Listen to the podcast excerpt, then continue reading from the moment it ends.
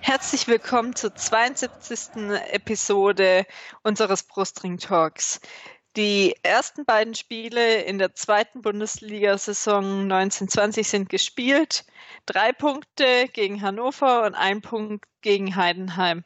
Darüber sprechen wir heute in unserer Aufnahme. Mit dabei neben mir Jasmin ist zum einen Jens, den ihr ja schon kennt, und zum anderen Jakob, ähm, einer, der neu mit uns im, Team ist, gemeinsam mit Sarah, die schon das letzte Mal dabei war. Herzlich willkommen euch beiden. Hallo. Hi. Jakob, du warst ja schon mal vor längerem da, aber stell dich doch einfach noch mal kurz vor, ähm, wo bist du im Internet zu finden und wie ist deine Beziehung so zu unserem VfB? Die Beziehung zum VfB ist eine Art Hassliebe, glaube ich. Äh, ich liebe den VfB und gleichzeitig brodel ich und kritisiere ich doch sehr viel. Ähm, das kann man im Internet auch verfolgen. Auf Twitter bin ich der Blutgrätscher at Trashcop. Und sonst findet man mich im Stehblock in Block 35 ähm, am Wochenende. Also habe eine Dauerkarte beim VfB und schreibe ab und zu was auf Stuttgart International. Das ist schon ein Multiblog, wo mehrere Leute drauf schreiben und ja, freue mich, dass ich äh, jetzt dabei sein kann. Wunderbar. War denn einer von euch in Heidenheim im Stadion? Ich war dort, ja. Wie war denn dein Eindruck? Äh, schnuckelig. ich war, ich war interessanterweise war ich vor einem Jahr dort auf einer Hochzeit ähm, in der VIP-Loge oder in einer der Logen und jetzt äh, das Ganze ähm, von dem Gästeblock beziehungsweise von einem Mischblock neben dem Gästeblock verfolgt. Ähm, der Eindruck war eigentlich ganz gut, bis dann irgendwie noch, ja, so bis nach einer guten Stunde, als der VfB so ein bisschen ins Laufen eingestellt hat, ähm, war es ein wirklich schöner Tag. Das Wetter hat gepasst. Ähm, die Stimmung war wirklich gut ähm, auf beiden Seiten tatsächlich. Ähm, ich war positiv überrascht von Heidenheim. Äh, dass es ein schweres Auswärtsspiel ist, ganz klar. Wir haben 2-0 geführt. Meiner Meinung nach müssen wir das über die Zeit bringen oder das dritte Tor machen. Das schaffen wir nicht und geben das Spiel deswegen noch aus der Hand. Würdest du, Jens, sagen, eher gewonnen ein Punkt oder verlorene zwei Punkte? Also wenn, wenn du mich am, wir nehmen jetzt zwei Tage nach dem Spiel auf, wenn mir mich am Sonntag gefragt hätte, hätte ich ganz klar gesagt, gefühlte Niederlage, weil da hat sich einfach unfassbar, ja, bitter. Ich will, will, jetzt nicht bitter sagen, aber ich muss es jetzt sagen, es war einfach unfassbar bitter, dass du das Ding nach zwei, nach der 2-0-Führung noch hergibst. So jetzt ein bisschen im Rückblick würde ich sagen, im Nachhinein musst du sagen, wenn du kurz vor der Halbzeit 0-1 kassierst, darfst du dich eigentlich auch nicht beschweren. Das ist eigentlich fast unvorstellbar, dass Heidenheim da das Tor nicht gemacht hat bei den Chancen, die sie da hatten. Hätte das Spiel auch ganz anders laufen können, dann kommst du gut aus der Kabine raus, wie schon in der ersten Halbzeit. Spielst wirklich richtig starken Fußball, auch nach vorne. Machst verdient die zwei Tore und was am Ende dann passiert ist, darf eigentlich nicht passieren, aber Saison ist noch jung. Und Heidenheim ist durchaus ein schweres Auswärtsspiel. Zur Pause hätte ich sicher ein Unentschieden unterschrieben. Nach 65, 70 Minuten auf keinen Fall. Und am Ende war es einfach ärgerlich, weil, weil du das Spiel nicht aus der Hand geben darfst. Wo du jetzt gerade sagst, nach vorne spielen. Klar, das sieht man, das hat man in den Vorbereitungsspielen gesehen, das hat man gegen Hannover gesehen und auch jetzt man spielt nach vorne, aber irgendwie der letzte Abschluss, der letzte Pass fehlt dann doch immer. Gefühlt will man den Ball ins Tor tragen, was auch so die Taktik ist, aber gerade der letzte Abschluss fehlt. Das kennen wir auch aus den letzten Songs, da war es aber mehr, dass es irgendwann schon im Mittelfeld gehakt hat. Aber jetzt irgendwie, es sieht nach vorne gut aus und dann hakt es immer. Wie seht ihr das? Also was mir halt ein gutes Gefühl gibt im Moment, ist einfach, ich habe jetzt relativ intensiv auch andere Spiele so an den ersten beiden Spieltagen der zweiten Liga verfolgt. Wenn ich jetzt gerade am Montag zum Beispiel Nürnberg nehme, unfassbar planlos nach vorne gewirkt haben. Und wenn ich unsere ersten beiden Spiele sehe, man hatte immer das Gefühl, jeder Spieler weiß, was er zu tun hat. Jeder Spieler hat im System seine, seine Rolle ganz klar definiert, gefunden. Ob die zu jedem Spieler passt, mal dahingestellt, so wie es jetzt ausgestaltet wird, aber jeder Spieler hat eine klare, klare Idee und eine klare Anweisung, die er auf dem Platz umsetzt. Und zumindest ich hatte jetzt an den ersten beiden Spieltagen sehr positives Gefühl, weil ich immer, wenn wir den Ball hatten, war immer gefühlt eine klare Idee da, wie es jetzt nach vorne gehen soll. Und das im Vergleich zu den vergangenen Jahren doch eine Wohltat im Moment. Ist natürlich eine Momentaufnahme, weil wir gerade mal zwei Pflichtspiele hinter uns haben. Aber das stimmt mich durchaus positiv im Moment. Habe ich das richtig verstanden, dass du bei einem oder mehreren meinst, dass die Rolle nicht zum Spieler passt? Wen meinst du da genau? Was ich, gut, wo ich ein bisschen Zweifel habe, ob das auf lange Sicht so funktionieren kann, ist einmal die Halbposition im Mittelfeld. Castro als Casiba, das bin ich mir nicht so ganz sicher, ob das die Spieler wirklich in der, auf den Positionen ihre Stärken richtig einbringen können. Da habe ich noch leichte Zweifel und was jetzt in der öffentlichen Diskussion bisher sicher noch gar nicht so Thema war, aber was mir in den letzten Jahren auch schon wenig gefallen hat, ist die Davi immer so als verkappter zweite, als verkappte zweite Spitze. Das gefällt mir nicht, weil ich ihn in der Rolle nicht, nicht sehe, aber haben jetzt mehrere Trainer schon so vorne aufgestellt. Das hat bei Zorniger ganz vor, vor einigen Jahren mal angefangen. Ich sehe ihn da nicht so ganz, aber ich, ich hoffe, er wird mich Lügen strafen und weiterhin so auftreten da vorne. Und das ist jetzt eine ganz, das ist jetzt nur auf Heidenheim bezogen. Mangala auf der 10 ist jetzt auch nicht, nicht seine stärkste Position meiner Meinung nach, aber das ist wie gesagt im System bei Walter ja sowieso dann wieder wird ad absurdum geführt, weil die Spieler ja teilweise sich doch sehr flexibel bewegen auf dem Platz. Was ich bei Didavi aber gerade stark finde, oder das selten jetzt so im noch Gedächtnis hatte, wo er auch schon mal beim VfB war, den Einsatz, den er gerade zeigt. Sonst wirkte er auch immer eher neutral und nicht so interessiert und gerade setzt es sich wirklich ein. Also gerade, wo ich mich an eine Szene eben erinnere, auch wenn es jetzt eine kleine Szene war, wo er von der ähm, Seitenlinie im Rückfallzieher den Ball gerettet hat. Das hätte ich jetzt die letzten Jahre, kann ich mich erinnern, dass je so eine Situation war und das ist nur eine ähm, ähm, spezifische Situation. Generell ist er schon sehr einsatzbereit momentan. Ja, das hat man auch in Heidenheim gesehen, finde ich. Ähm, also der, dieser, dieser Seitfalls hier in, beim Hannover-Spiel, ähm, es gab auch in Heidenheim jetzt eine Situation, da hat er einen, einen richtig schrecklichen Fehlpass nach hinten gespielt und ist dann aber trotzdem im Sprint hinterher und hat das Ding nachher mit einer Grätsche ins Seitenaus wieder geklärt, bevor es gefährlich wurde. Ich stimme da absolut zu. Ich hoffe nur, dass er, dass es jetzt nicht eine Momentaufnahme ist, weil der Trainer noch neu ist, sondern dass er das tatsächlich auch beibehalten kann, dass die Mentalität generell bei den Spielern aufgrund des Trainers und aufgrund der Menschenführung von Walter, die von, von so vielen Menschen gelobt wurde, auch, ähm, dass da eben was geht, weil ich glaube tatsächlich, dass der VfB in den letzten Jahren viele Punkte deshalb verschenkt hat. Und genau deshalb haben mich diese zwei, für mich sind es nach wie vor zwei verlorene Punkte. Wenn du in Heidenheim 2-0 führst, dann musst du das auch irgendwie über die Zeit retten oder zur Not ein Konter halt mal vernünftig ausspielen. Ähm, weil, weil ich eben der Meinung bin, dass das am Ende dann schon halt ein Mentalitätsding war. Die Leute sind weniger gelaufen, die Spieler, du hast, sind die Zweikämpfe, haben sie nicht mehr richtig angenommen. Ähm, ein Castro war platt gefühlt und es gab viele andere, wo ich, wo ich vom Stadionblick her auch dachte, die sind platt, die können nicht mehr. Und das ist natürlich die Gefahr bei, bei der Walterschen Spielweise.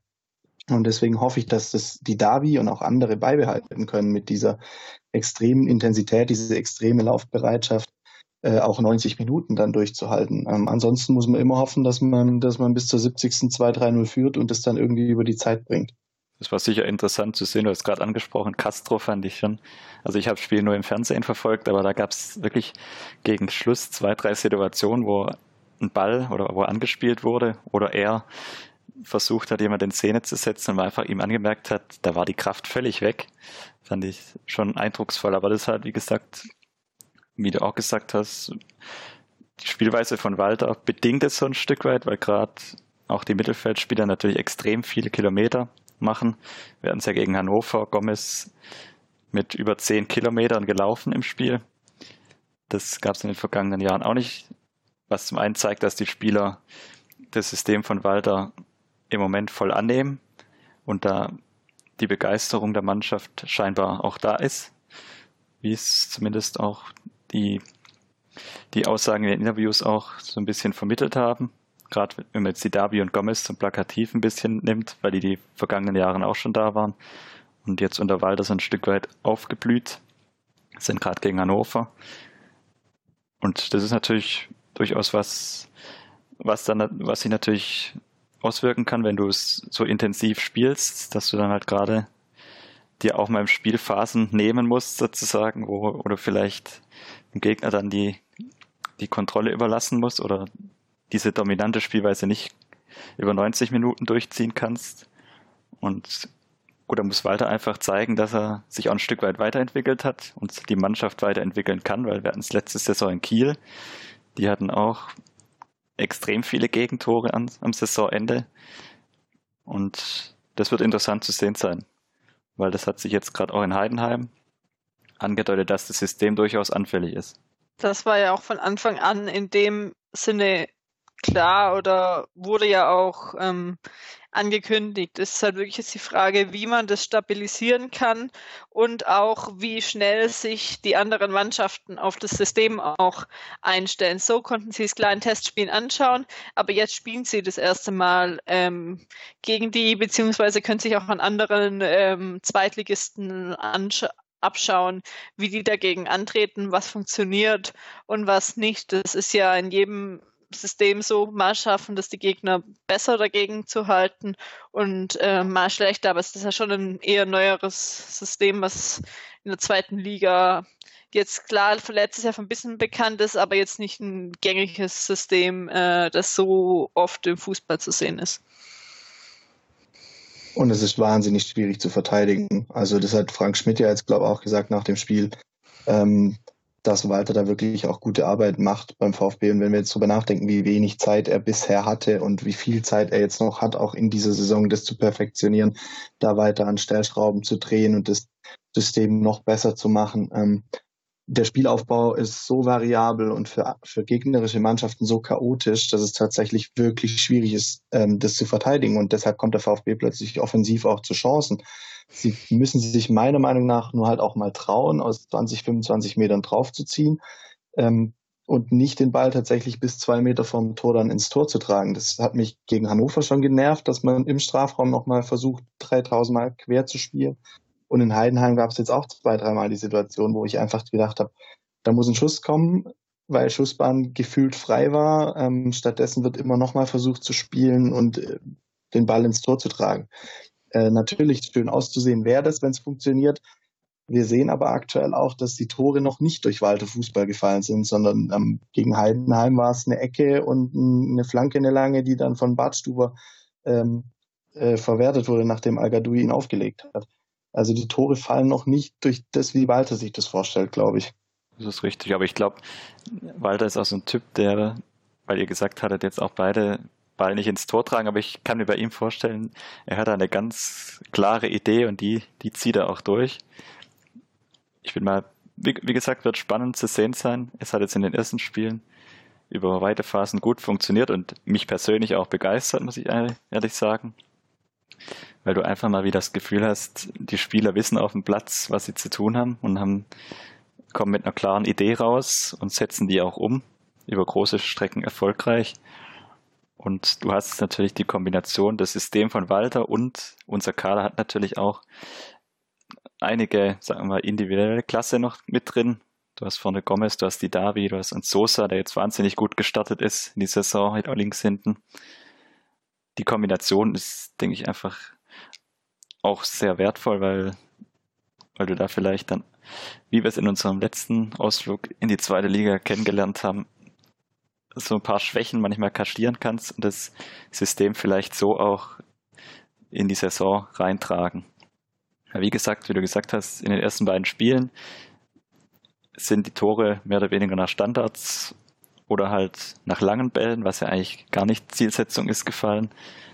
Und wird sicher interessant zu sehen sein, wie das weiter konsequent umgesetzt werden kann, weil das Gefährlichste wäre halt, wenn du, wenn du jetzt solche Auftritte wie in Heidenheim, die dürfen sich natürlich nicht häufen, also vom Ergebnis her. Aber was ich jetzt trotzdem finde, was es noch wenig auch betrachtet wird. Man, mit Hannover und Heidenheim hat man eben auch zwei der besseren Mannschaften in der zweiten Liga gegen die gespielt. Ähm, Hannover ist Mitfavorit und Heidenheim hat genauso Chancen aufzusteigen. Und gegen die hat man jetzt schon mal ähm, vier Punkte geholt. Also das ist ja auch schon einiges wert. Klar, es bräuchte noch, braucht noch viel mehr Punkte, um um Aufstieg mitzuspielen, aber das sind auch schon mal gute Schritte. Man hat jetzt nicht gegen potenziellen Abstieger ähm, gespielt. Hoffen wir es, ja.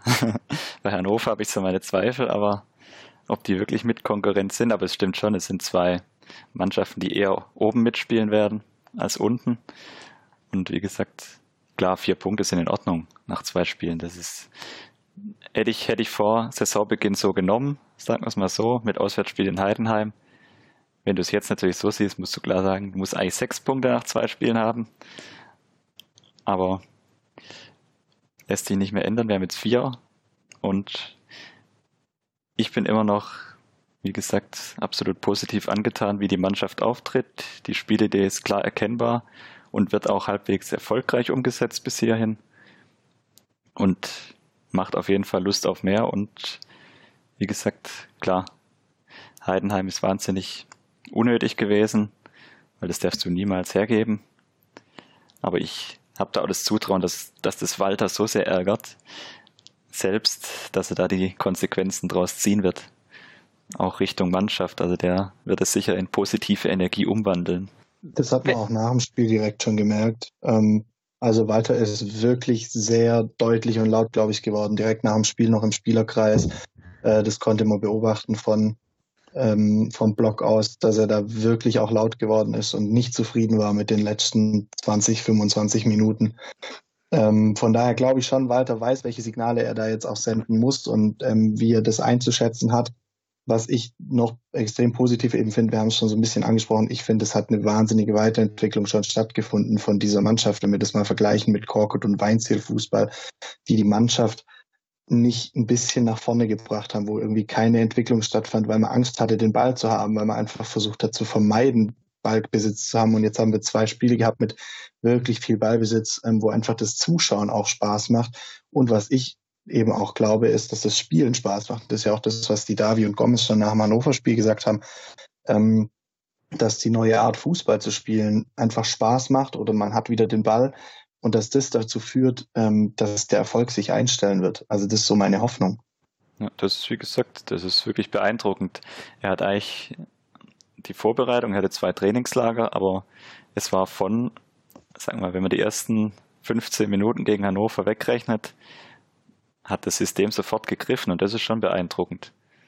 Wir hatten jetzt einen Rückkehrer in die Mannschaft, wo man jetzt vielleicht so nicht gedacht hätte. Ähm, ich rede über Bartstube, der nur aufgrund des Kreuzbandsriss von ähm, Kaminski und die rote Abucha in die Startelf gekommen ist und doch eine gute Leistung gezeigt hat. Jakob, wie hast du das vor Ort gesehen, ihn vielleicht mehr beobachten können, wie man es im Fernsehbild gesehen hat?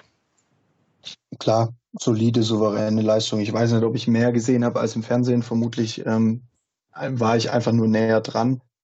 Ähm, es gab eine Aktion, da haben wir glaube ich, alle gefeiert, als er an der eigenen Torauslinie irgendwie zwei Stürmer von Heidenheim hat stehen lassen.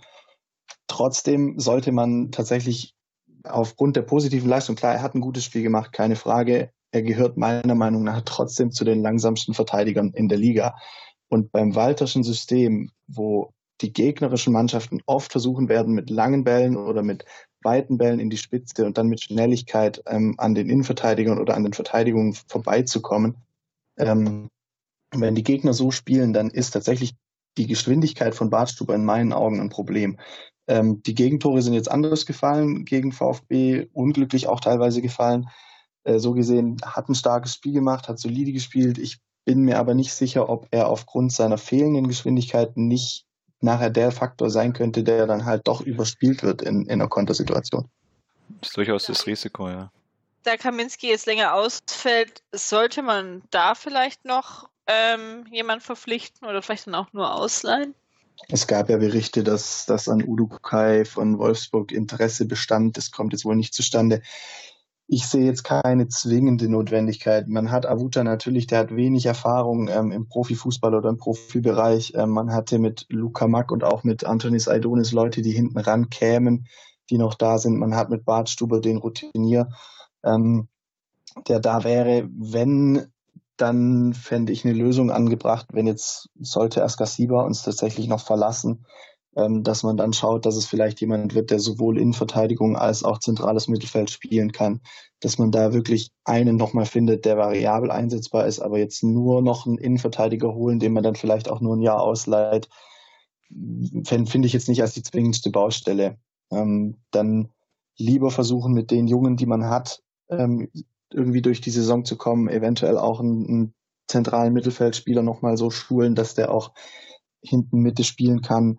Ich glaube, das System von Walter lässt auch da die Freiheit eben offen, nicht zwingend mit zwei Innenverteidigern spielen zu müssen. Dann kann sich einer fallen lassen. Im Spielaufbau ist das sowieso so wild, dass ich jetzt nicht unbedingt die Notwendigkeit sehe, da nochmal tätig zu werden.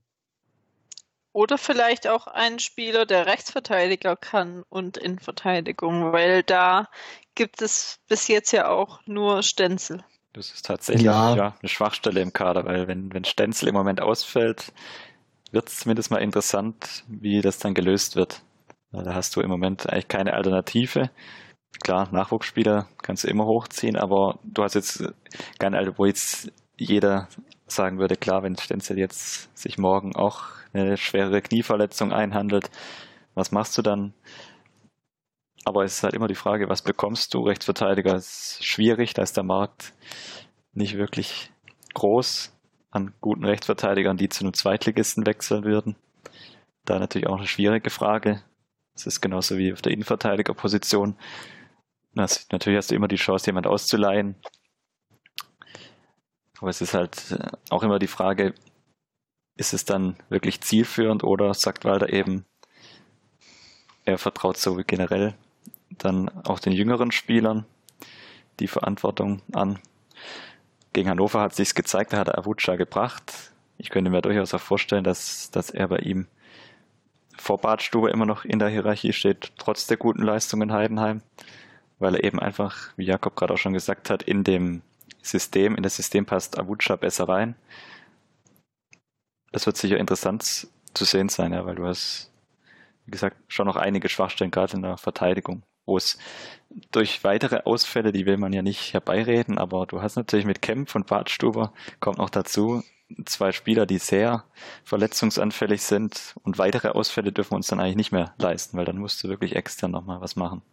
Obwohl ich mir da jetzt zu dem Thema ähm, äh, Verletzungsanfälligkeit zu Bart Stubers Interview ähm, kommen möchte. Ich weiß nicht, ob ihr es gesehen habt im SWR, wo er über gerade darauf angesprochen und auch ähm, andere Themen eher nicht so glücklich oder nicht glücklich reagiert hat, sondern eher genervt reagiert hat und da auch gesagt hat, dass er jetzt seit, ich weiß nicht, acht, neun Monaten dauerhaft auf dem Platz ist und nie, eben nicht mehr verletzt ist. Also ähm, ja, ist so, aber generell klar, äh, generell ist er eher ein Spieler, der einen Ruf hat, eher mal ähm, verletzt zu sein und es jetzt eben auch unter ähm, Walter ein sehr intensiver Fußball auch ist. Und es erfordert eben auch den Fußball, dass man nach vorne geht, dass man Spielaufbau mitträgt und nicht das reine Verteidigung ähm, oder Verteidigungsdasein. Ähm, das sieht man ja bei Avuja gegen Hannover, wie oft er nach vorne gespielt oder gegangen ist, weil plötzlich der Stenzel oder Sosa der letzte Mann war, weil immer nur einer dann vorne steht und die anderen äh, hinten steht und die anderen versuchen nach vorne zu rücken, damit sie Räume öffnen für die für die Mittelfeldspieler dann wieder. Ähm, und da sehe ich schon bei Bartstuber die Gefahr oder die Problematik, dass er am wenigsten in dieses System passt, weil er, und das ist gar nicht böse gemeint, ein Verteidiger vom alten Schlag ist. Ähm, ein guter Verteidiger, der meiner Meinung nach immer noch weiterhelfen kann, aber er passt nicht zwingend zum baltischen Fußball. Und wir haben mit Luca Mack auch einen, der das definitiv spielen kann, so wie Avuja auch, und der jetzt halt die ersten zwei Spiele gesperrt war und deshalb nicht im Kader stand. Aber ich glaube tatsächlich, dass wir diesen Mack nicht vergessen sollten, weil von dem halte ich tatsächlich sehr viel. Der war ähm, Kapitän in der A-Jugend, ähm, Pokalfinale gespielt und ich glaube, von dem können wir uns tatsächlich auch noch viel erwarten. Ähm, Ich würde noch ganz kurz nochmal auf die Rechtsverteidigerposition zu gehen. Ähm, das, da sollte man vielleicht tatsächlich eher überlegen, weil Stenzel dazu kommt ja noch. Stenzel ist ja nur ein Leihspieler. Das heißt, die Position muss man eh perspektivisch schauen, dass man die besetzt bekommt. Wer weiß, ob der nächstes Jahr noch bei uns spielt, ob da irgendwas mit Kaufoptionen ist, habe ich gerade nicht im Kopf. Ich wüsste nicht. Und dann müsste man eh schauen, wo ist ein Rechtsverteidiger, den man sich vielleicht irgendwie holt und ob man sich den dann nicht diese Saison schon holt, wenn es passt, gerne. Ähm, von daher sehe ich auch eher die Rechtsverteidigungsposition, wo man dann eventuell noch Richtung Innenverteidiger auch gehen könnte, ähm, nochmal als Bedarf an, wo man vielleicht handeln sollte. Ähm, aber wie gesagt, die Innenverteidigung, wir haben da im Prinzip genug Leute, die das spielen können. Ähm, man könnte theoretisch auch einen Karasor nach hinten ziehen, ähm, im größten Notfall. Und von daher glaube ich, da jetzt nochmal tätig zu werden, wäre wär sinnlos. Da kriegt man dann auch nicht zwingend was, was uns wirklich weiterhilft oder den Kader auch verstärkt. Da sind dann vielleicht eher andere Positionen, wie eben die Rechtsverteidigerposition oder doch nochmal jemand für die Halbposition ähm, im Mittelfeld notwendig wo man, ich glaube, gerade einfach schauen muss, dass man jetzt für diese Saison einen guten Kader hat und nächste Saison oder dann einfach irgendwann weiterschauen muss. Klar, man muss ähm, früh planen, aber vielleicht, wenn man dann doch Aufstieg schafft, ist es auch wieder einfacher, Spieler zu bekommen und dann muss man ja auch immer noch dann trotzdem aus ähm, Kaderbudget schauen ähm, je nach Liga-Zugehörigkeit und Verdienst auch ähm, von anderen Spielern ist man da ja schon äh, der wahrscheinlich, äh, ich glaube, der Verein in, der zweiten Liga, der das größte Kaderbudget äh, hat. Das ist natürlich auch so eine Grundsatzfrage, die jetzt so ein bisschen im Raum steht, wie gut die finanziellen Rahmenbedingungen wirklich sind. Ist sicher fraglich, da das jetzt einige Transfers wohl immer so nach dem Motto, wir können erst tätig werden, wenn nochmal ein Abgang da ist. Also ist vielleicht auch die Frage, ob du überhaupt die finanziellen Mittel hast, dich, dich wirklich nochmal sinnvoll zu verstärken, also einen Spieler dazu zu holen, der die Qualität nochmal steigert oder dich in der Breite so weiterbringt, dass es wirklich sinnvoll ist. Das wissen wir alle nicht wirklich. Vom Verein gibt es da auch keine klare Aussage natürlich vor der Mitgliederversammlung waren die Aussagen relativ klar, dass, dass man trotz Abstieg sehr gut aufgestellt ist. Seitdem hört man da eher weniger. Die, das, was so transfertechnisch passiert, lässt vielleicht eher darauf schließen, dass man durchaus auch auf, auf Ablösesummen angewiesen war in, einem, in einer gewissen Höhe und jetzt nicht unbedingt groß einkaufen konnte. Und das ist sicher auch eine spannende, spannende oder sagen wir spannende Sache, weil du natürlich auch einen Kader hast, wo du vereinzelte Spieler drin hast, die wahnsinnig viel Gehalt bekommen. Das auch im, im Zusammenspiel mit den Jugendspielern ist natürlich auch eine Herausforderung, die Walter meistern muss. Und je mehr du dazu holst, ist halt auch immer die Frage, wie kannst du die nach Stuttgart locken, gerade wenn es Spieler sind, die vielleicht gestandenere, also nicht, nicht unbedingt Nachwuchsspieler, die musst du natürlich auch mit irgendwas, du musst irgendwelche Anreize schaffen, damit die in die zweite Liga wechseln. Und da ist natürlich der finanzielle Part immer an erster Stelle, ob das dann so sinnvoll ist. Und dann ist vielleicht doch am Ende das, was ja eigentlich auch immer gefordert wird, mal auf die Jugend zu vertrauen. Nur da muss natürlich auch das, das Umfeld so ein Stück weit mitspielen, weil man hat es gegen Hannover gesehen, ist natürlich immer potenziell anfällig. Wenn du so junge Spieler reinwirfst, die machen eher mal einen Fehler, den musst du denen aber auch verzeihen. Und da muss man sich halt die Grundsatzentscheidung, die muss man treffen. Und die müssen dann aber auch alle mitgehen, wenn du jetzt sagst, du holst gerade auf rechts hinten kein Backup mehr und auch für die Innenverteidigung, dann musst du halt im Zweifel auch dann Mack reinwerfen. Und wenn es dann vielleicht mal nicht klappt, ihm dann auch weiter das Vertrauen geben. Was aber in der zweiten Liga tendenziell auch besser ist. Also das haben wir in der Saison damals in der zweiten Liga, damals, so lange ist es jetzt auch noch nicht her, ähm, auch viele jungen Spieler ähm, ranziehen können, weil du eben doch ein, zwei Fehler auch mal mehr machen kannst als in der ersten Liga. Klar, Avuta war jetzt blöd, aber ähm, die Gegner nutzen doch nicht jeden Fehler so aus, wie wenn du jetzt gegen äh, Dortmund oder Bayern spielen würdest. von dem her ist es schon eigentlich so ein bisschen jetzt, sage ich mal, ein Zwischenschritt zwischen Jugend und dann auch erste Liga im Fall, man sollte aufsteigen. Das ist richtig, ja. Gut, also den, da hast du wieder den Nachteil, dass die zweite Mannschaft nur noch Oberliga spielt. Da kannst du die nicht über den Weg nicht wirklich ranführen. Aber das können wir nicht ändern im Moment. Und dann, wie gesagt, musst du halt, wenn du überzeugt bist, dass du die, dass die Spieler die Qualität für die zweite Liga mitbringen, dann musst du sie einfach reinwerfen. Und ich hoffe eigentlich auch, dass das vereinzelt passieren wird, weil wie du gesagt hast, in der zweiten Liga ist der Schritt nicht so groß von der U19 Bundesliga wie dann Richtung Bundesliga. Und ich glaube tatsächlich, dass mit Walter da eben auch ein Trainer ist, der sich das traut. Das ist da klar. einfach ja, die Jungen reinzuwerfen. Das äh, hätte ich einem Weinziel und einem Korkut eventuell nicht zugetraut. Die hätten dann geschaut, dass man ja da eventuell dann erfahrenen, eventuell erfahrenen Innenverteidiger auf Außen stellt und ähm, ja, nochmal, bei unserem System macht es nachher auch nicht viel aus, ob da jetzt ein Linksverteidiger rechts spielt oder, oder äh, ein Avuta oder ein Mack, der eigentlich Innenverteidiger ist, rechts spielt. Deswegen, die Saison würde mit dem Kader meiner Meinung nach funktionieren. Ähm, ich bin auch der Meinung, wir haben einen Kader, mit dem man definitiv aufsteigen kann. Ob das nachher gelingt oder nicht, ähm, hängt unter anderem von 20 Minuten ab, wie jetzt in Heidenheim. Wenn das versucht wird, auf Minimum zu zu reduzieren oder dass, dass das reduziert wird auf Minimum, diese 20 schlechten Minuten, wo man wenig läuft, wo man wenig äh, Zugriff aufs Spiel hat, dann sehe ich tatsächlich da wenig Gefahr, weil wir dann mit die dominanteste Mannschaft in der Liga sind, in meinen Augen. Das muss auch der Anspruch sein. Also, wie gesagt, mit dem, wenn du den Kader anschaust und dich so ein bisschen in der zweiten Liga umschaust, wenn man jetzt gerade die beiden anderen Absteiger nimmt, Nürnberg, Hannover, da ist unser Kader zumindest nominell meiner Meinung nach deutlich stärkere. Das muss gar nichts heißen, das haben wir in den letzten Jahren gesehen. Aber der Anspruch muss klar sein, auch in dem Zusammenspiel mit Walter, dass du zumindest bis zum Ende oben mitspielst und natürlich muss der Aufstieg Ziel sein. Und wie du gesagt hast, ich bin eigentlich auch davon überzeugt, dass es mit der Mannschaft möglich ist.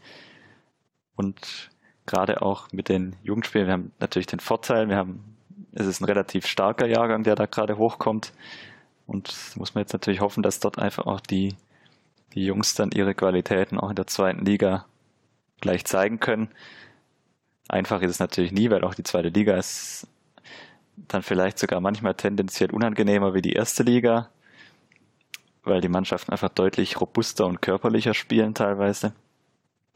Aber damit müssen die, die Jungs klarkommen und wie gesagt, mit Walter ist ein Trainer da, der auch die jungen Spieler fördert. Das haben wir gegen Hannover gesehen, als Bad Stuber ganz ungläubig Richtung Auswechselbank geschaut hat, als Avuca angefordert wurde zur Auswechslung für Kaminski. Und ich glaube, er scheute auch nicht, dann mal erfahrene Spieler eher auf die Bank zu setzen und einen jungen Spieler dafür zu bringen wo wir da so wieder beim Thema während der letzten Jahre, wie lang lassen sich ältere Spieler oder Spieler, die vielleicht dann nicht so spielen, sich das dann auch gefallen? Also ich denke, da ist auch dann Walter ähm, wichtig in der Rolle, dass er die auch mitnimmt und aufzeigt, dass die auch wichtig sind, sei es neben dem Platz, sei es aber auch die Jungen vielleicht auch anzustacheln äh, mit guter Leistung. Ja, das, das steht natürlich und steht und fällt natürlich auch immer so ein bisschen mit dem sportlichen Erfolg, den du hast, weil das haben wir, ich will das wieder eigentlich nicht drauf verweisen, aber manchmal komme ich nicht drum herum auf die Zorniger Zeit, der auch eine klare Idee hatte von einem Spielsystem und das dann halt überhaupt nicht gegriffen hat. Und dann ist natürlich klar, dass die Zweifel dann in der Mannschaft und natürlich auch dann vor allem bei den erfahrenen Spielern, die vielleicht außen vor sind, dass die natürlich größer werden. Du hast vorher das Interview von Bartstube angesprochen gerade Badstube ist für mich so ein Tipp, der sich jetzt nicht hoher, sagen wir mal, mit großer Lust jede Woche auf die Bank oder auf die Tribüne setzt. Also da, da hat er, glaubst du, selber an sich Ansprüche, die andere sind. Ob er die auf dem Platz immer noch so umsetzen kann, ist eine andere Frage. Am, am Sonntag hat es gut funktioniert. Gab aber auch andere Beispiele in jüngerer Vergangenheit. Und ich hoffe, dass Walter das schafft. Und das ist natürlich nie ganz einfach. In den vergangenen Jahren ist es, ist den Trainern das häufig, sind sie häufig damit gescheitert in Stuttgart, weil die erfahrenen Spieler sich dann am Ende doch wieder durchgesetzt haben, aber hoffen wir mal, dass es nicht wieder zu solchen Situationen kommt und dass, dass Walter das einfach geregelt bekommt. Es ist ihm zu wünschen, weil, wie gesagt, bisher macht es echt Spaß zuzuschauen. Dann kommen Absolut. Okay, dann kommen wir doch mal noch kurz zum letzten äh, Bereich der Feldspieler, den Angriff. Kalajdzic fällt jetzt wohl, sag ich mal, Rest der Saison aus. Und jetzt gibt es dann noch Algadui, Gomez und González ist gerade noch äh, mit der argentinischen äh, U-Nationalmannschaft unterwegs, obwohl er jetzt ja nach seiner roten Karte auch nicht mehr wirklich spielt. Wird das reichen, diese Spieler zu haben, auch im Zusammenspiel äh, miteinander? Also im Sturm bin ich eigentlich überzeugt, dass es, dass es reichen wird. Die, die Spieler, du hast es natürlich bitter, dass Kalajdzic so lange ausfällt, weil er hat richtig, hat richtig gute, Vor eine richtig gute Vorbereitung gespielt. Ich hatte ihn in ein, zwei Testspielen mal über längere Zeit gesehen, gerade in Basel hat ein richtig gutes Spiel gemacht, meiner Meinung nach, einfach weil er eine ganz andere Komponente reinbringt, die sonst eigentlich im Kader niemand mitbringt. So relativ und sehr großer Spieler, der aber trotzdem unfassbar beweglich ist und Schnelligkeit auch verhältnismäßig mitbringt. Das ist schade, dass der ausfällt, aber sollte meiner Meinung nach kein Beinbruch sein, was jetzt rein die Besetzung im Sturm angeht. Weil ich hoffe immer noch so auf den, den Durchbruch bei Gonzales in dieser Saison. Vielleicht kann er es bestätigen, vielleicht enttäuscht er mich auch, aber irgendwie gefällt mir der Junge auch, wenn er harte Kritik abbekommt, auch teilweise auf Twitter und in, im Umfeld des VfB. Ich, ich hoffe bei ihm einfach so, dass er, wenn er mal so zwei, drei gute Spiele am Stück macht, dass irgendwie der Knoten platzt. Und dann, dann sind wir richtig gut aufgestellt vorne, wenn das passieren sollte würde ja, mich für also ihn auch wünschen. Ja, mega. Ich glaube, in der zweiten Liga ist aber auch die Chance höher, ähm, da sich einfach mal irgendwie auch reinzuspielen, in, in eine Form reinzuspielen, als in der ersten Liga, wo dann einfach ein kleiner Misserfolg ähm, an den nächsten angeknüpft war ähm, bei ihm und er hatte ja schon auch ein bisschen die Seuche am Fuß, hatte einen wahnsinnig guten Monat in der letzten Erstligasaison mit Vorlagen und Tore und hat aber nie wirklich was gebracht ähm, weil es meistens Tore waren, die uns nicht viel gebracht haben als VfB. Und deswegen hoffe ich da auch auf Gonzales, dass wenn er zurückkommt, dass er vielleicht einfach auch ja ruhiger wird vom Tor, wenn er dann, wenn er dann in der zweiten Liga eventuell auch die Millisekunden mehr Zeit hat, ähm, die man in der ersten Liga halt nicht kriegt, dass er da wirklich diese Ruhe auch lernt. Und selbst sollte Donis eventuell noch gehen, sehe ich in der Offensive wirklich wenig Handlungsbedarf. Wir haben da jetzt noch mit mit Massimo und Kulibali auch zwei für die Außen, ähm, die da hinten dran sind, die man reinwerfen kann, die von denen ich sehr viel halte. Ähm, vor allem Kulibali hat schon in Ansätzen jetzt auch in den Testspielen gezeigt, ähm, wie stark er sein kann. Massimo hat mehrfach getroffen. Ähm, und selbst Klimowitz, den ich wirklich so ein bisschen eingeschätzt hatte, wie, wie David Kopatz die letzten, die letzte Saison, dass der maximal mal mit im Kader sein wird, aber kaum zum Einsatz kommt, hat ja jetzt in Heidenheim schon die Chance gehabt zum noch das 3-2 machen. Ähm, von daher scheint Walter tatsächlich ja zu sagen, hey, der Klimowitz ist 19, der spielt jetzt die erste Profisaison in Deutschland. Ähm, wir werfen den jetzt in Heidenheim mal noch rein. Und er hätte zum Matchwinner werden können. Ich hoffe jetzt nicht, dass er die Seuche von Gonzales bekommt, ähm, sondern dass das tatsächlich einfach, ja, dass da viel geht, die, die Saison. Ich glaube, wir haben eine Wahnsinnsoffensive, auch mit unseren zwei Ochsen, Gomez und al Ähm, ob die dann mal beide spielen, ob da einer spielt, wie jetzt gegen Heidenheim, funktionieren kann es trotzdem, egal wie. Von daher sehe ich in der Offensive uns wirklich gut besetzt. Und du wirst sie einfach auch durch den Fußball, ähm, der gespielt wird, mehr Chancen bekommen, plus die Situation in der zweiten Liga, wie du jetzt das letzte Jahr bei äh, oder letzten Jahre in der ersten Liga hattest. Also da war ja äh, war man ja kaum von Tor und dann, wenn dann ein Fehler ähm, mal passiert ist, wie von Gonzales, fällt dir natürlich mehr auf, wie bei dem, wenn du quasi die ganze Zeit irgendwo im Strafraum rumspielst. Hm, aber das ist natürlich auch so ein, sagen wir, Phänomen. Gonzales letzte Saison, klar, nicht unglückliche Auftritte dabei, aber so einem Jungen musst du dann halt einfach auch das Vertrauen weiterhin aufrechterhalten. Und ihm dann nach einer Saison schon die Qualitäten abzusprechen, das ist für mich einfach verfrüht, weil die Anlagen hat er auf jeden Fall, das Tempo bringt er mit, die technischen Anlagen hat er. Vorm Tor war es einfach unglücklich und wenn er da den Schritt nach vorne macht, dann hoffe ich einfach, dass er uns weiterbringen kann. Und Walter hat ja auch klar gesagt, Gonzales ist unser Spieler und er bleibt. Und ich hoffe einfach, dass er in ihm vielleicht auch diese, diese Ruhe dann vorm Tor wecken kann und dass er vielleicht auch eine ganz wichtige Option da vorne wird, weil das sind wir wieder beim Thema von vorher. Das ist bei jungen Spielern immer, ob die jetzt aus Argentinien kommen oder ob die aus der U19 hochgezogen werden. Da musst du einfach dann mal Fehler verzeihen im Zweifel, weil das ist doch ganz klar, so ein 19-Jähriger, der da in die Profimannschaft hochkommt, dass da nicht alles gleich funktionieren kann. Und das finde ich dann immer so ein bisschen schwierig, wenn dann gleich die, die Qualitäten abgesprochen werden den Spielern. Aber das wird man wahrscheinlich nicht ganz aufhalten können. Wenn dann womöglich gleich wieder so nach dem oder Unmutsäußerungen im Stadion die, dann Pfiffe, das fand ich gegen Hannover, ja, um das an der Stelle kurz einzuwerfen. Also interessant, dass dann bei einigen Rückpässen auf Kobel, das ja im System ganz klar verankert ist, auch im Aufbauspiel, dass so vereinzelt schon wieder Pfiffe zu hören waren. Das ist dann immer schon faszinierend. Das ist dieses schwierige Umfeld. Du hast es das ist manchmal, schon lange nicht mehr gehört. Ja, es ist, es ist, wird zwar oftmals zu Recht kritisiert, die oder die Stigmatisierung sozusagen, aber manchmal hat es auch ein bisschen was Wahres auch dran in Stuttgart, weil es doch manchmal schon relativ schwierig ist. Auch nach dem Heidenheim-Spiel wurden die Stimmen ja relativ, oder die kritischen Stimmen relativ laut. Auch zu Recht, klar. Aber manchmal sollte man so ein bisschen, bisschen Vertrauen mitbringen. Aber ich hoffe mal, die, die Kritiker werden nicht bestätigt in den kommenden Wochen und Tagen.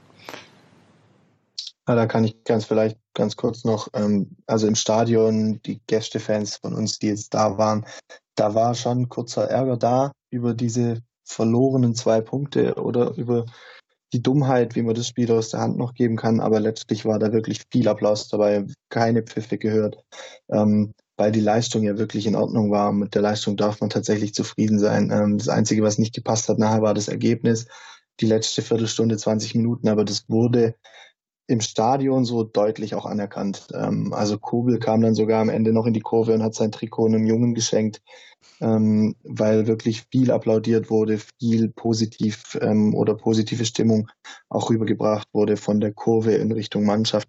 Ähm, auch da habe ich das Gefühl, dass da wieder seitdem Dietrich jetzt auch weg ist, dass man sich darauf konzentrieren kann, ähm, einfach wieder zu unterstützen, dass diese ja, wenn es nur fünf bis zehn Minuten sind, wo halt im Spiel Dietrich Rausrufe dann kamen von, von der Kurve, dass, dass das jetzt tatsächlich auch wieder in Support ähm, rübergeht und rüberkommt und dass da tatsächlich irgendwie wieder was am Entstehen ist zwischen Mannschaft und Fans. Das war nach dem Hannover-Spiel sehr beeindruckend zu sehen, aber jetzt auch in Heidenheim nach so einem Punktverlust, sage ich jetzt mal, ähm, dass man da tatsächlich trotzdem noch so, ja, so harmonisch ähm, eigentlich diesen Punkt Gewinn dann schon wieder gefeiert hat. Ähm, ja, gefeiert ist der falsche Ausdruck, aber man hat schon auch gewusst, ähm, dass man diese Leistung jetzt zu honorieren hat, dass das keine schlechte Leistung war vom VfB. Das ist das oftmals prophezeite Chaos.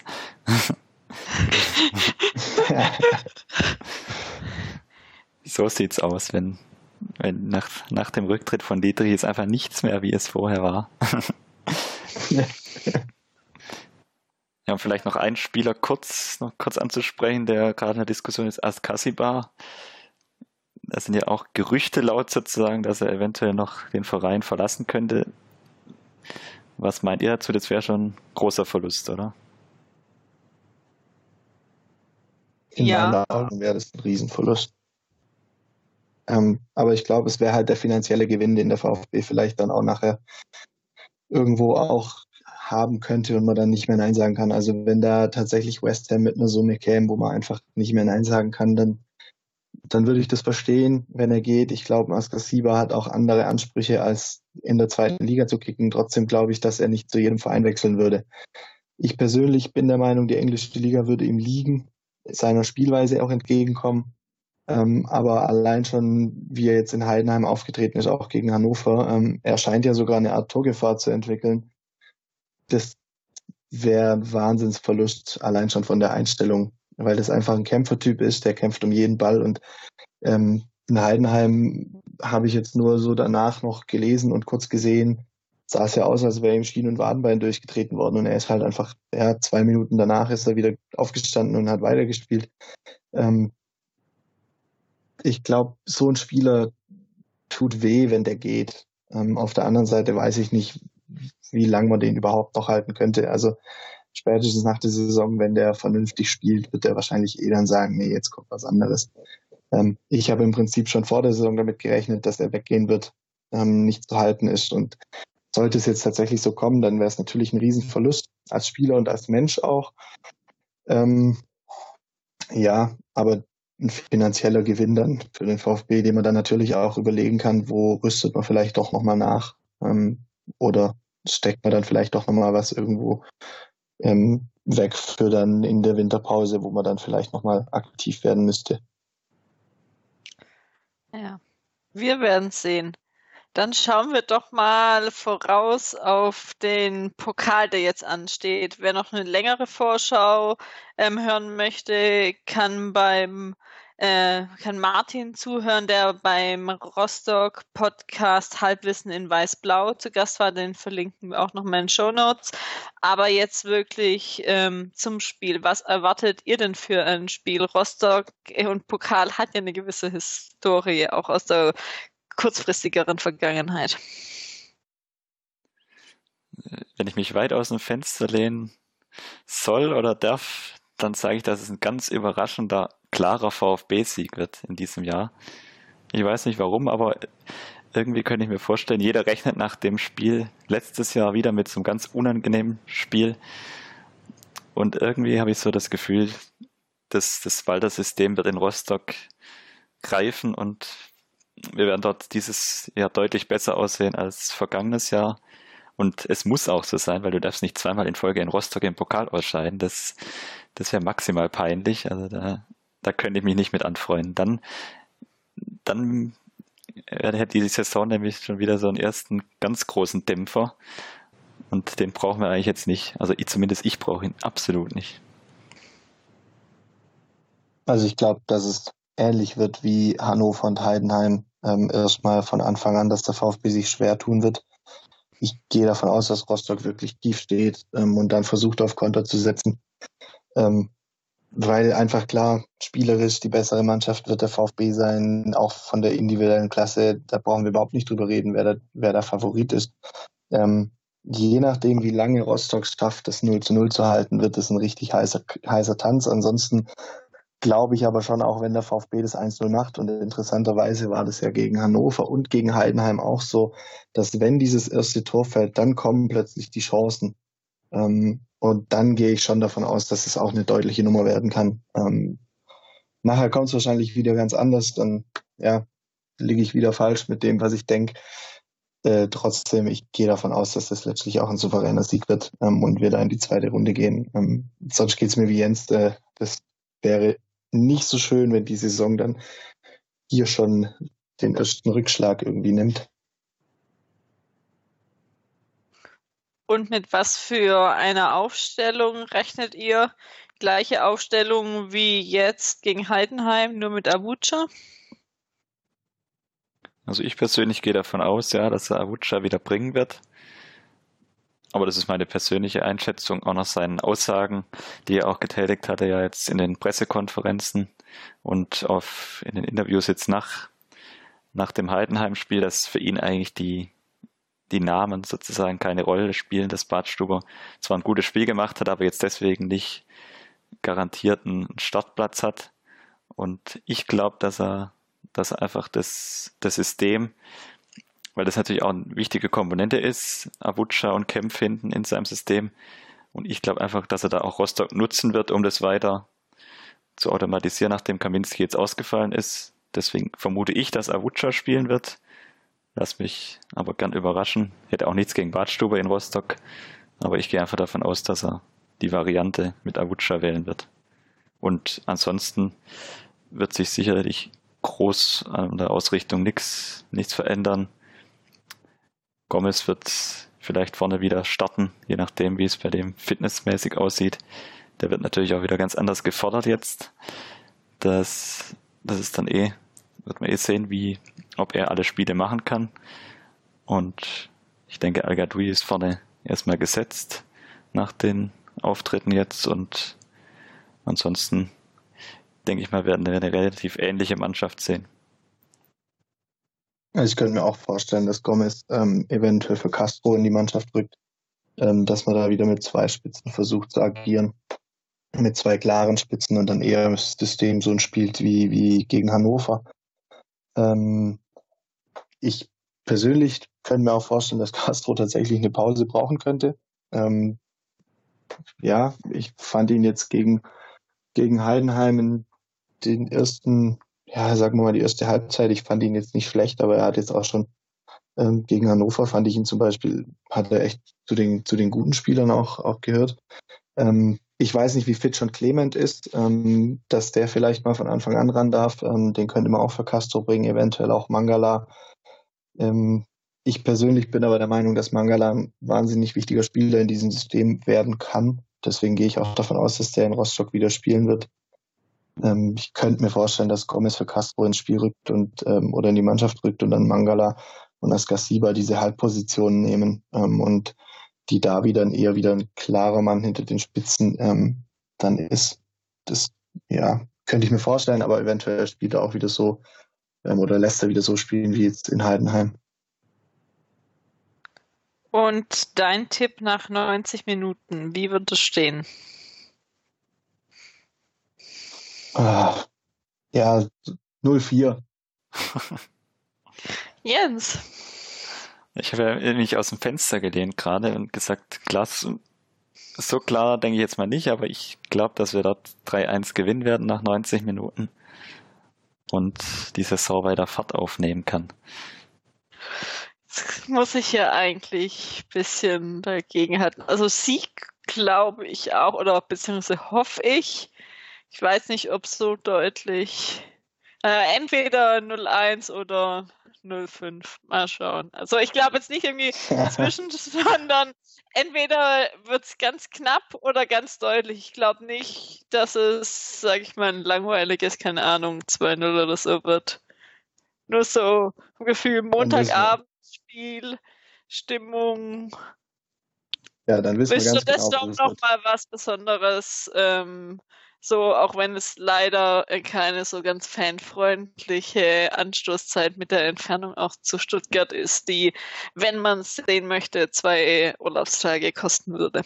Muss man aber dazu sagen, dass vom VfB gewünscht die Ansetzung, also darf man sich in dem Fall nicht auf der DFB einschießen. Können sie in dem Fall sogar nicht mal was dafür. Ja, dann machen wir aber jetzt vielleicht mal nicht unbedingt das nächste Thema der Mercedesstraße auf, wo wir gerade abgeschlossen haben. Ähm, dann äh, gegen ist das nächste Spiel gegen St. Pauli, aber ähm, da würde ich jetzt mal sagen, warten wir eher ab, ähm, wie jetzt das Pokalspiel wird und sonst wird, sage ich mal, Walter einfach seinen Fußball so weiterentwickeln und hoffentlich dann mit drei Punkten gegen St. Pauli, die daheim wieder einen Sieg einfahren. Oder habt ihr da was dagegen? Nee, ich bin ganz klar, also musst du beide Spiele gewinnen, sage ich jetzt hier so ganz klar. Und da lasse ich auch nicht mit mir diskutieren. Also die zwei Spiele musst du beide gewinnen. Fertig. Ist das diese Erwartungshaltung oder ähm, Ed ab ans Kreuz fragt generell ähm, noch äh, zu der Erwartungshaltung, die es momentan um VfB gibt? Eigentlich doch alles ähm, gewinnen und dann aufsteigen, so grob zusammengefasst, wenn man mit den meisten redet oder was man so liest. Ja, aber mir gefällt auch die Herangehensweise von Walter da. Das gefällt mir, der ganz klar sagt, in Heidenheim müssen wir gewinnen, gegen Hannover sollten wir gewinnen und er wird auch gegen Rostock und in, vor dem St. Pauli-Spiel wieder ähnliche Worte wählen. Und wenn das dann mit sportlichem Erfolg gekrönt ist, dann hoffe ich mal, dass, dass wir guten Zeiten entgegenstreben wenn es anders läuft, dann ist auch egal, was vor dem Spiel wie die Erwartungshaltung war, dann du kannst auch sagen, wir wollen Achter werden, wenn du, wenn du dann gegen St. Pauli zu Hause verlierst, dann ist die Unruhe genau die gleiche, wie wenn du sagst, wir wollen aufsteigen. Von daher, da sind wir wieder beim schwierigen Umfeld, das kein schwieriges Umfeld ist in dem Fall, aber die eine gesunde Erwartungshaltung musst du einfach auch haben, weil wenn der VfB in der zweiten Liga mit dem Kader an den Start geht, dann darf man eine gewisse Erwartungshaltung mitbringen, meiner Meinung nach, weil wenn wir in die Saison gehen und sagen, wir wollen Zwölfter werden, dann können wir das auch nicht verkaufen. Also von daher. Und ich glaube, dass sich im Gegensatz zu letzter oder vorletzter Saison die Erwartungshaltung bei der Vereinsführung und die Erwartungshaltung der Fans doch sehr ähnelt. Ähm, jetzt kann in dieser Saison eigentlich nichts anderes geben als den Aufstieg. Sollte man den tatsächlich nachher verpassen, wäre es kein Weltuntergang. Zumindest wird so kommuniziert, dass man auch finanziell gerüstet wäre für ein zweites Jahr, zweite Liga. Aber eigentlich möchte sich damit keiner ähm, auseinandersetzen. Das Ziel muss klar sein. Ähm, der Aufstieg, ob man da Meister wird oder nicht, ist mir persönlich völlig egal. Ähm, und im Pokal, ja, der Walter hat scherzhaft gesagt, es ist der kürzeste Weg nach Europa. Ähm, ich bin der Meinung, Pokalspiele sind immer was Besonderes. Ich erinnere mich gerne an die Jahre zurück, wo wir wirklich im Pokal auch weit gekommen sind. Und es sind immer wieder auch ganz besondere Spiele gewesen. Von daher jedes Spiel mitnehmen, das macht Spaß, das macht auch den Spielern Spaß, hoffe ich zumindest. Ob jetzt eine Montagsfahrt nach Rostock besonders spaßig ist, für den einen oder anderen kann ich nicht beurteilen. Trotzdem glaube ich, wenn man sich im Pokal ordentlich anstellt, dann kann man da schon auch weiterkommen. Und ich finde da nicht, dass die Erwartungen überzogen sind, sondern dann ist es einfach nur völlig verständlich. Mit dem Kader muss man aufsteigen, mit dem Kader will man im Pokal zumindest ja, Richtung, Richtung Viertelfinale mal, mal kommen. Meiner Meinung nach kommt natürlich dann auch auf die, die Mannschaften drauf an, die dann kommen in den nächsten Runden, falls man jetzt in Rostock besteht. Zweite Runde auswärts in München. Dann, ja, dann gibt es ein 4-1. Spielt 1860 mit? Ich weiß gar nicht. Die Spielen die mit? Das ist eine gute. Kalt erwischt, weiß ich gerade nicht. ich auch glaub, nicht, ich, ich habe es halt nicht, nicht gespielt. Ähm, ja. Wenn nicht, vielleicht schafft man es da ja. Vielleicht bleibt Donis und spielt dann sein zweites Spiel des Lebens. Wenn das passiert, dann sprechen wir wieder über die Erwartungshaltung, aber dann auf einem ganz anderen Level. Oder wir kegeln mal einen Bayern-Trainer raus. Aber okay, es ist spät. Äh, wir machen jetzt äh, wohl ähm, noch weiter, noch generell ähm, sieht man in den letzten Wochen, dass der VfB mal, anders kommuniziert oder auf öf offener mal. Es gab mal einen Post zum CSD, ähm, es gab ähm, das Hate Racism Shirt, ähm, wurde, sag ich mal, nicht zensiert oder gab es eine Geschichte mal, dass ähm, der VfB ist Fuck äh, AfD ähm, T-Shirt ähm, gefotoshoppt hat. Von dem her wird offener kommuniziert, fällt es vielleicht auch auf. Weiß nicht, ob das jetzt mit ähm, Dietrich zusammenhängt oder nicht, aber generell würde ich jetzt mal sagen, es ist eine positive ähm, Tendenz, die rund um VfB zu erkennen ist. Das ist durchaus positiv äh, zu sehen. Ob das jetzt mit dem Rücktritt von Dietrich zusammenhängt, das kann ich nicht behaupten, weil da müsste ich mich zu weit aus dem Fenster lehnen, weil da kenne ich einfach die internen Abläufe auch in den Bereichen nicht, wo sowas entschieden wird. Weiß ich nicht. Natürlich wird von, von oben hin sicher eine Position oder auch eine Meinung vertreten, aber dass sie neben Dietrich in, in den Bereichen, wo vielleicht auf der ganz obersten Entscheidungsebene immer noch einige, wo ich jetzt nicht unbedingt zutrauen würde, dass, dass solche Dinge unbedingt angestrebt werden.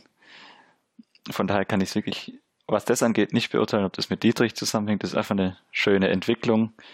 Mit Hitzelsberger hast du natürlich auch so eine Art Botschafter da, der, der das natürlich auch gut nach außen kommuniziert und da einfach ein absolut sympathisches und authentisches Bild abgibt in der Öffentlichkeit und den Verein wirklich in der Außendarstellung wieder nach vorne bringt, in allen Bereichen, was er so tut. Und deswegen ist die Entwicklung ist schön. Hoffen wir, dass es so weitergeht. Ich denke auch, dass es nicht mit Dietrich zusammenhängt. Ähm, ich glaube nicht, dass Dietrich jeden Post gekannt hat, der veröffentlicht wurde. Und ich glaube auch nicht, dass er, er jedem zustimmen musste. Ähm, ich bin der Meinung, dass es eine Entwicklung ist, die sich ja seit der Mitglied seit spätestens seit der Mitgliederversammlung ähm, so ein bisschen zeigt, dass eventuell im Verein viele Menschen gemerkt haben, wir erreichen einige Menschen im Verein nicht mehr und wir erreichen viele Mitglieder nicht mehr. Deswegen müssen wir uns auch anders verhalten, wir müssen uns anders präsentieren. Schön, wenn man eine Entwicklung sieht. Ähm, ich werde trotzdem das weiter kritisch beäugen und kritisch betrachten und verfolgen. Ähm, ich bin gespannt, wie das weitergeht. Ich bin der Meinung, da ist gerade eine positive Entwicklung zu spüren, auch ja im Austausch so ein bisschen zwischen Vereinsseite und Mitgliedern. Ähm, das war meiner Meinung nach aber auch zwingend notwendig, weil wie die Kommunikation beispielsweise vor der Mitgliederversammlung stattgefunden hat, war eines Bundesliga-Vereines meiner Meinung nach nicht würdig. Deswegen ist es gut, dass es diese Entwicklung gibt. Und ich hoffe, dass es auch in diese Richtung weitergehen wird und dass es tatsächlich auch ehrlich und ernst gemeinte Entwicklungen sind und nicht nur um ähm, ja gute Stimmung zu machen oder jetzt erstmal Frieden zu stiften. Ja. Dann ganz zum Schluss noch Glückwunsch an Fabian Heinle und Maria, äh, Marie-Laurence Jungfleisch, die jetzt am Wochenende bei den Finals der Leichtathletik deutscher Meister wurden vom VfB. Ich denke, ist es ein bisschen untergegangen oder generell, aber ähm, tolle Leistungen und ähm, wird man dann auch ähm, hoffentlich bei den Weltmeisterschaften die auch sehen. Was also jetzt noch zum Thema, was sonst noch im VfB e.V. Ähm, so passiert. Dann, was das jetzt wirklich wäre, nochmal ähm, bei äh, zu Rostock sich den Podcast mit Martin anhören möchte, den äh, bei Halbwissen in Weißblau, den verlinken wir in den Show Notes. Sonst könnt ihr uns hören zum einen bei Apple Podcast, Google Podcast, über ein RSS-Feed im Podcatcher eurer Wahl auf YouTube, mein Sport Podcast, Spotify. Also keine Ausrede, dass ihr uns nicht findet. Und wenn ihr uns jetzt hört, habt ihr uns ja auch schon gefunden. Könnt euch uns gern weiterempfehlen an eure Freunde, Kollegen, Nachbarn, Familie. Ähm, es freut uns immer. Gerne ähm, lasst auch Fragen und Themenwünsche da. Auch heute haben wir wieder ähm, viele bekommen, auch noch diese nach und nach dann abgearbeitet.